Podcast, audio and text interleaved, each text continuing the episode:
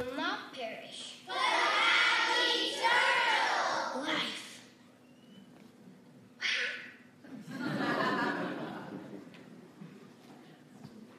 I love this time of year. Uh, this is one of my favorite times of year. Actually, I just feel like there's two times of the year, really. Like the, the beginning of summer and then the beginning of Christmas. And then the beginning of summer, beginning of Christmas. So I love both of those times of the year. And uh, this year, obviously, it's no different. I love this time of the year. I, Thanksgiving is my favorite um, holiday. And I know some of you have already uh, decorated for Christmas. I, uh, I'm, judging you, but I'm not. No, I'm just kidding. I'm kidding. I'm kidding. I, I love this time of year, seeing the uh, uh, Christmas decorations go up and, and uh, getting ready for Thanksgiving, Christmas, and, and, New Year's. It's just a great time of the year. So I look forward to it every year, but that's not the only reason I look forward to this time of the year. Uh, another reason that I look forward to this time of the year is um, since we started Wellspring four years ago, at the beginning of November, we uh, begin a, kind of a season of generosity. And so throughout the year, you regularly give um, to, to the work here and to the, the work that we do through Wellspring. You regularly are generous. And uh, above and beyond whatever, whatever I could have imagined prior to, to, to, to, to planting a church and, and, and praying that God would bring people alongside to do uh, his ministry and his work and that his glory would be shown here in southwest Missouri. Whatever I could have imagined, you have actually gone above and beyond that. And I really, truly mean that. And so you are a generous, generous uh, people. And then every November we say, hey, you've been generous all year. How about let's go above and beyond and let's pack some shoe boxes for kids that most likely you and I will never meet.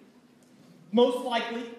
And then uh, after we're done with that, let's go ahead and let's have another special offering to, to bless, to bless um, local charities, local organizations. Let's go ahead and raise a, an offering above and beyond what you normally give to bless them and then to bless international missions organizations as well. Let's go ahead and do that. And every year, you have jumped on board and said, let's do it. Let's do it. And this year is no different. Right after this service, we're going to have a, a, pack, a, a, shoebox packing party to send to kids. And uh, you have, have been enthusiastic about that. I've seen conversations on online. I've had conversations with you in person, and you're uh, ecstatic about that. And then in a few weeks, I'll have the exact uh, date next week. A few weeks, we'll have another missions offering that we've done every year. And uh, I, I know if the Lord does what He's done in the past, you will you'll, you'll blow my socks off again with your generosity. And this morning, what I wanted to do was answer the question why. Why do we do that? Why do we give every week? Why are we generous every week? I mean, I'm not going to stand up here and say, you know, let's go ahead and I want you to give all your money. That I'm not going to do that. I don't want to compel. I don't want to. I want to be compelling, but I don't want to guilt or, or, or, or give under compulsion. I mean, but but why do we do that? Why, why do we have seasons of generosity? If, if you're a church person like me, and maybe you are, maybe you're not, maybe grew up going to church, maybe you haven't, but if you're, if you're like me and you grew up going to church, um, you, you hear this sort of thing and you just go, okay, that's just the thing you do. I mean, you don't ask the question why. You just do it, right? I mean, this, I, I grew up doing it. It's the season you give. It's just the, that thing that you do. But the question still lingers in the back of my mind. Okay, that may be how we've always done it, but why? I mean, why do you why do you do it? I mean, the Bible, sure, the Bible tells us to give, yes, but if you're a parent, you know that a compelling reason is there has to be something more than just telling your kids to do something, right? You want to compel them to do something. You don't just say, do it, and then expect them to do it, especially with a good heart. We've been talking about that in the Smith house all week long. and I bet in your house as well. So if, if, if why do we do it? Why why do we desire to be a generous people? Well, I'm glad you asked because that's the answer I want to, or that's the question I want to answer this week. And I think the best place to find that answer is in John chapter 3. John chapter 3. You see, really the, the only reason that we're generous with our time, with our resources, with our talent, with our money, the only reason that we're a generous people, the only reason that I desire for us to be a generous church is because our Heavenly Father, if you know Christ, has been generous to us. In fact, His generosity, I hope you'll see here in just a few minutes, exceeds that which we could ever give. It goes farther, it goes wider, it goes deeper. His generosity towards us is more than we could ever match, than we could ever hope to offer. Let me try to illustrate it. This is unique to Christianity. No other religion believes this that the world has ever known. This is, this is solely unique to Christianity. You see, every other religion the world has ever known believes that God is, is this being, it's this he's this force, he's, he's, this, he's, he's this person maybe that sits on his cosmic throne just waiting for us to mess up so he can strike us down. That's what every other religion tells us. That he's this force and he's just waiting. Scott, I dare you to mess up. I dare you to mess up. And when you do, I'm coming after you, and I'm coming after you with the full weight of my being. That's what every other religion tells us that God is like. That's not what Christianity believes. And that is not what the Bible teaches about God. A couple weeks ago, I was in Lebanon on the street. I may have told you, I know I did the first service, I, on Wednesday night that I was in the country, we had a Q&A. Uh, a guy stood up and um, shared his testimony, and then all the people that were there, every single one of them from a Muslim background, every single one of them would have claimed or called themselves a Muslim. Every single person in that room was uh, of the Muslim religion. And this guy, this Christian pastor, stood up and just said, Hey, let me just tell you a story about myself. And then I'm willing to answer any questions that you have about, about Islam and about Christianity. I'll answer any of them the best that I can.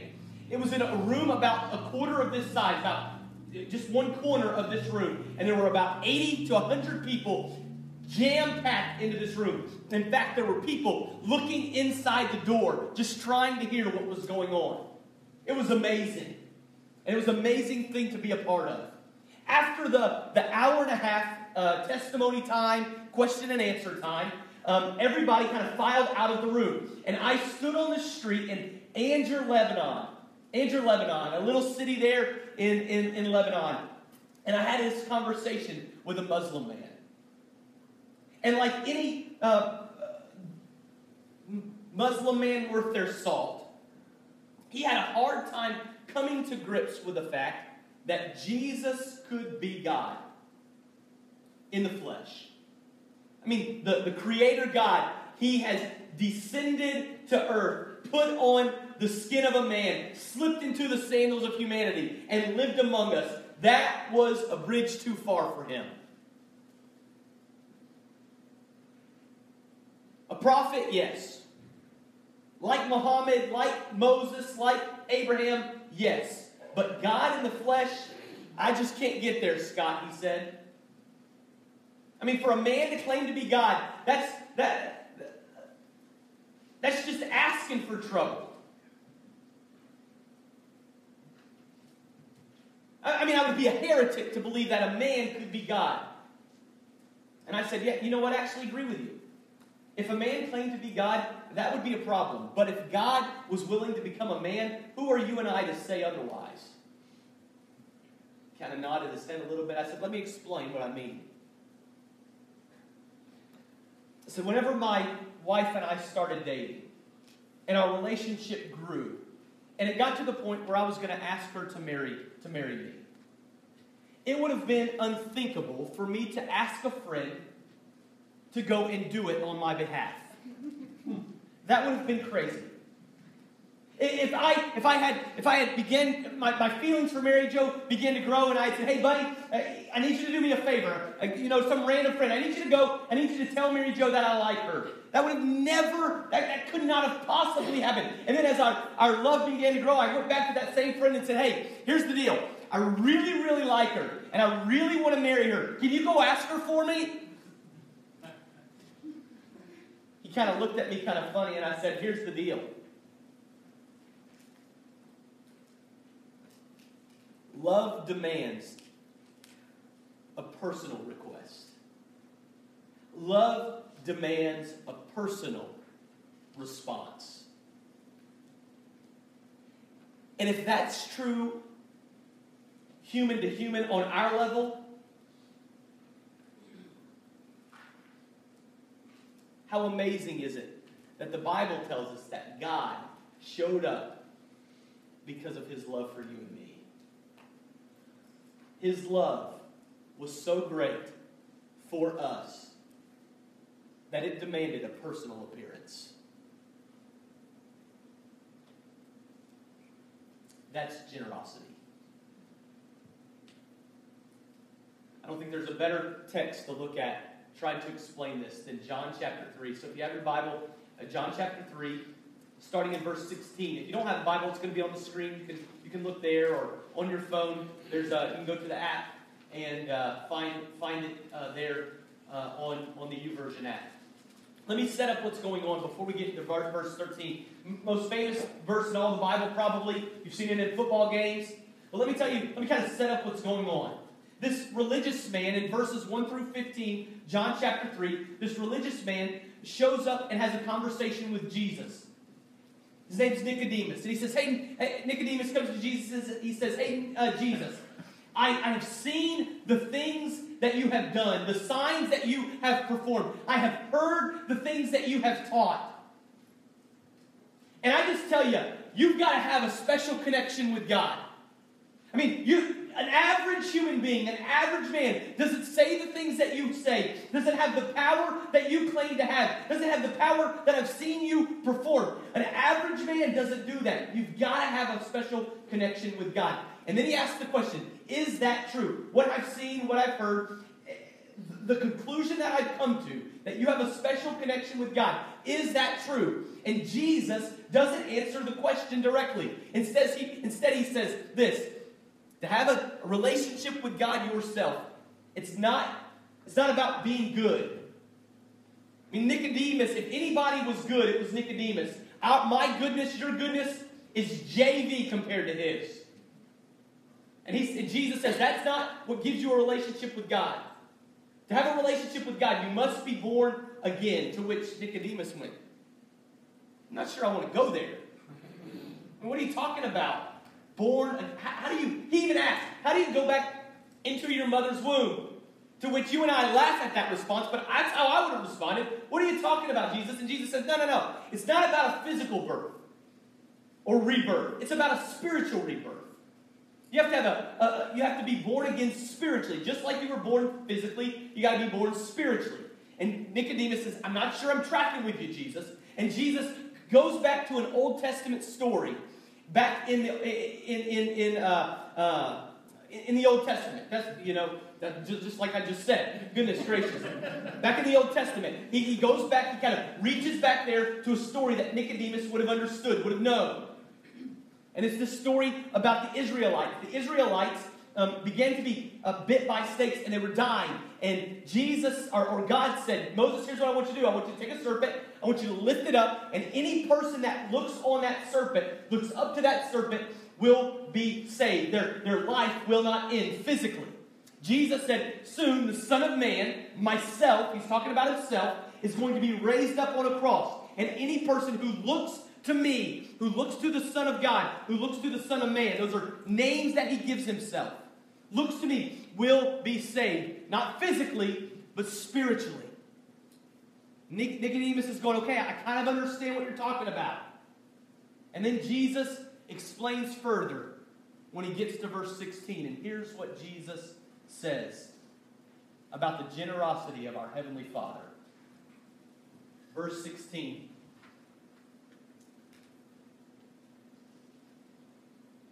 For God so loved the world. That's you and me. And six billion plus other people walking this globe, every corner, every tribe, every nation, every color skin, every language. The Bible says that our Heavenly Father loves them. And here is what is so amazing to me about this that, that the Creator God, the Creator of the world, knows us better than we know ourselves. Here's what that means He knows us on our worst day.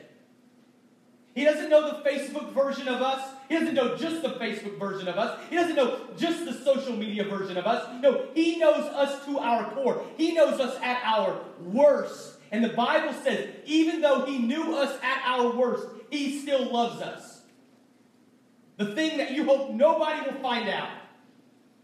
The thing that comes to your mind when, when you're laying asleep at night and everybody else in your house is asleep. And it keeps you awake at night from guilt. The Bible says that our Heavenly Father, God, the creator of this world, knows even that. And the Bible declares that He loves you in spite of it. And He loves me in spite of it as well. That's generosity. I don't know if you write in your Bible, but if you do, I would even circle the word so because His love for us doesn't stop at, at, at just the understanding of love that you and I have. The Bible says that He so loved us. That is a measure that goes beyond what we can imagine, what we can hope, what we can think. He loves us so.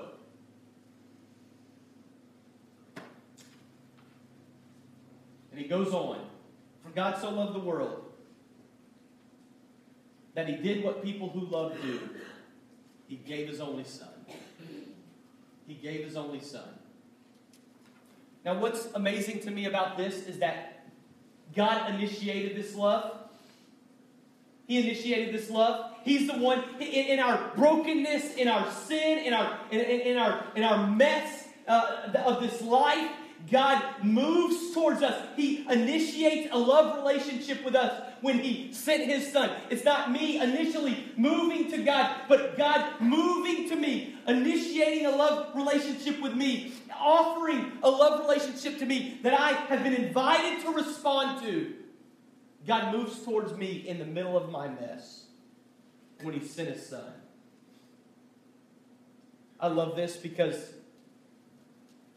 this morning, I know what it's like to get to church with your family. You drag the kids out of bed, you throw their Sunday best on, you comb their hair, and then you scream at each other all the way to church, and then you pull into the driveway. I mean, come on, this is church. We don't have to be honest here, right? You pull into the church, you, you pull into the driveway, you turn around to the kids, you better put the smile on your face, act like we're happy, let's go, let's get inside. You get inside, you're like, hey, yeah, how's everything? Great. Just having a great day. Great day, right? I mean, this happens at the Smith house too. That's why I get up early and get here before everybody else.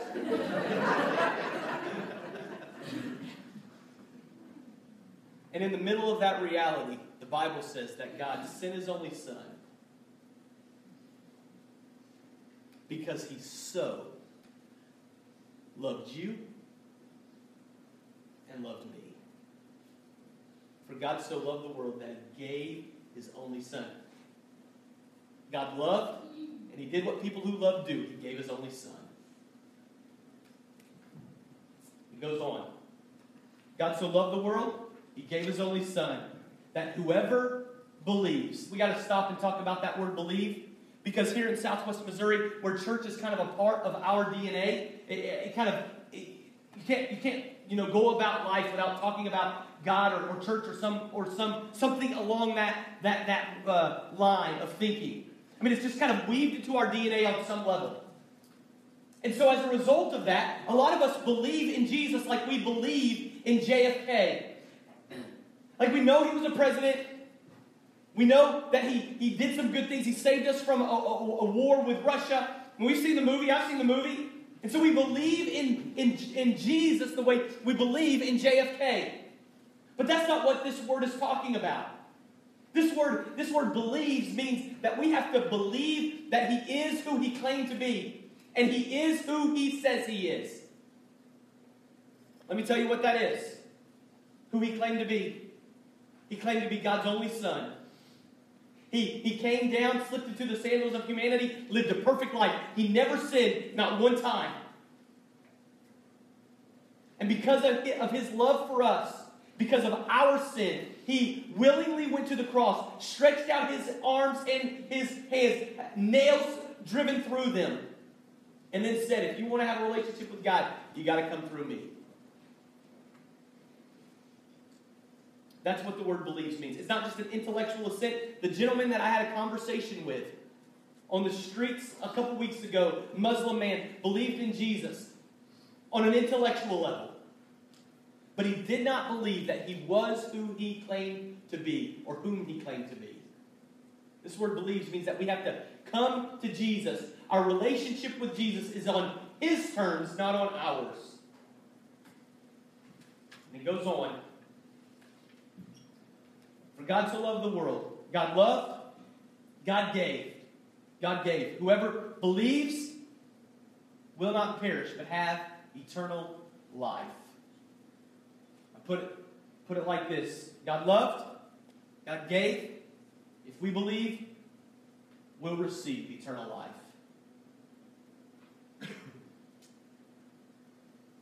will not perish. That means that you will not spend, you don't have to spend eternity separated from God, but will have eternal life. Eternal life. You know, I think that's inside of all of us, this understanding that there's got to be something beyond this life. Here's, here's why I say that. I've had, I've had conversations and I've done funerals with people that, that um, don't, don't accept Christ, they don't accept Christianity, they don't, they don't believe um, the, the things that I believe are our family beliefs. And I've had church is not a part of their routine. It just um, just not they don't their belief system's not like mine or what the Bible teaches. I hope is the same. But they still, inside of them, think there's got to be something more than this. There's got to be something more than just this. I mean, they, their loved one's there in a casket before them. They see their, their body there, but they know just inside their heart. And I think it's something that's, that, that, put there by, by, by, by God, by the Holy Spirit. They know there's got to be something more. It's just inside of us. It's put there. We're wired that way by, by, our, by our Heavenly Father, by our Creator. And Jesus says, You want to have eternal life? That thing that's wired inside of you? Then understand God loved, God gave. If you believe, you can receive it. That is generosity. He doesn't stop there. He goes on to verse 17. It says, For God did not send his, his Son into the world to condemn the world. I think the world needs to hear that. God's not there on his cosmic throne waiting for you and me to mess up. He already knows us at our worst, and he so loved us anyway. He's not there. He didn't send Jesus to condemn us. He sent Jesus here to love us, and he sent Jesus here so that we could have a relationship with the Father.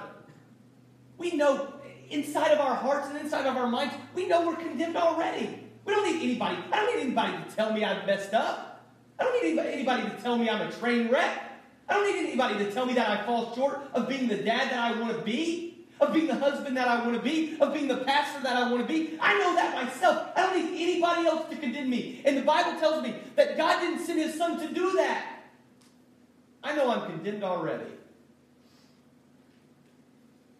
And that's why the gift of his son so amazing to me. God didn't send his son into the world to condemn the world, but that through him the world might be saved. I've told this story before, but I think it illustrates the point well. When I was sixth grader, I was sitting on the second row, kind of on the left side of the of the podium. It was the end of a regular service just like this, and and uh, the offering had been passed at the church that I grew up in. And uh, a man came off from the right side across the sanctuary. This is a big, big old church. And on the other side of the sanctuary, came up to the stage, said something to the pastor, and the pastor handed him the microphone.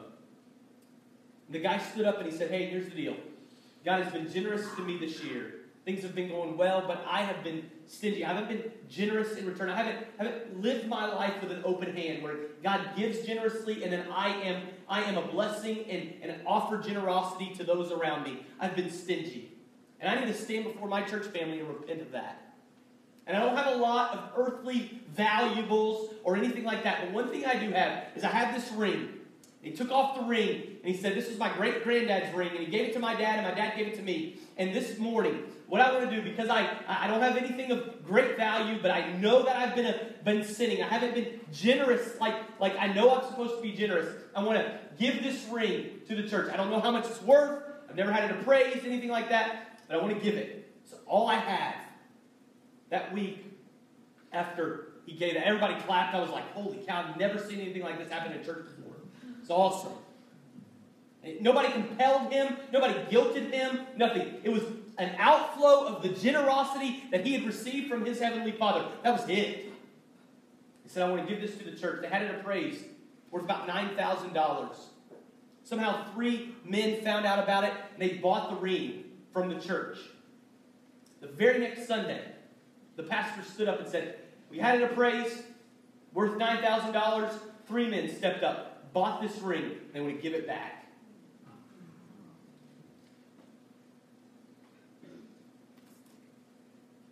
That's what generosity looks like on an earthly level. But you know what? You can't guilt somebody into that. You can't, you can't compel somebody with rules to respond and to act like that. The only reason people respond that way is because they understand that their Heavenly Father has been generous beyond comprehension to them. And the natural result, the natural outflow, the natural response is generosity to those that are around us. Let's pray. Father, thank you for your generosity to us this morning. Generosity that's beyond comprehension, beyond understanding. You, perfect Creator, sent your only Son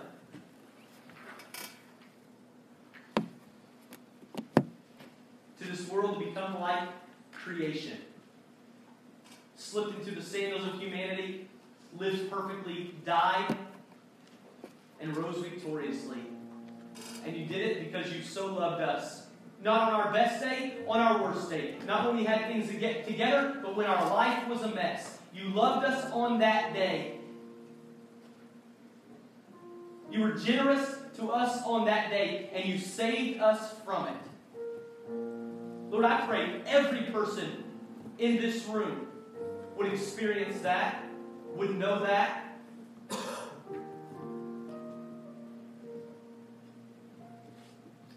In Jesus' name we pray. Jesus,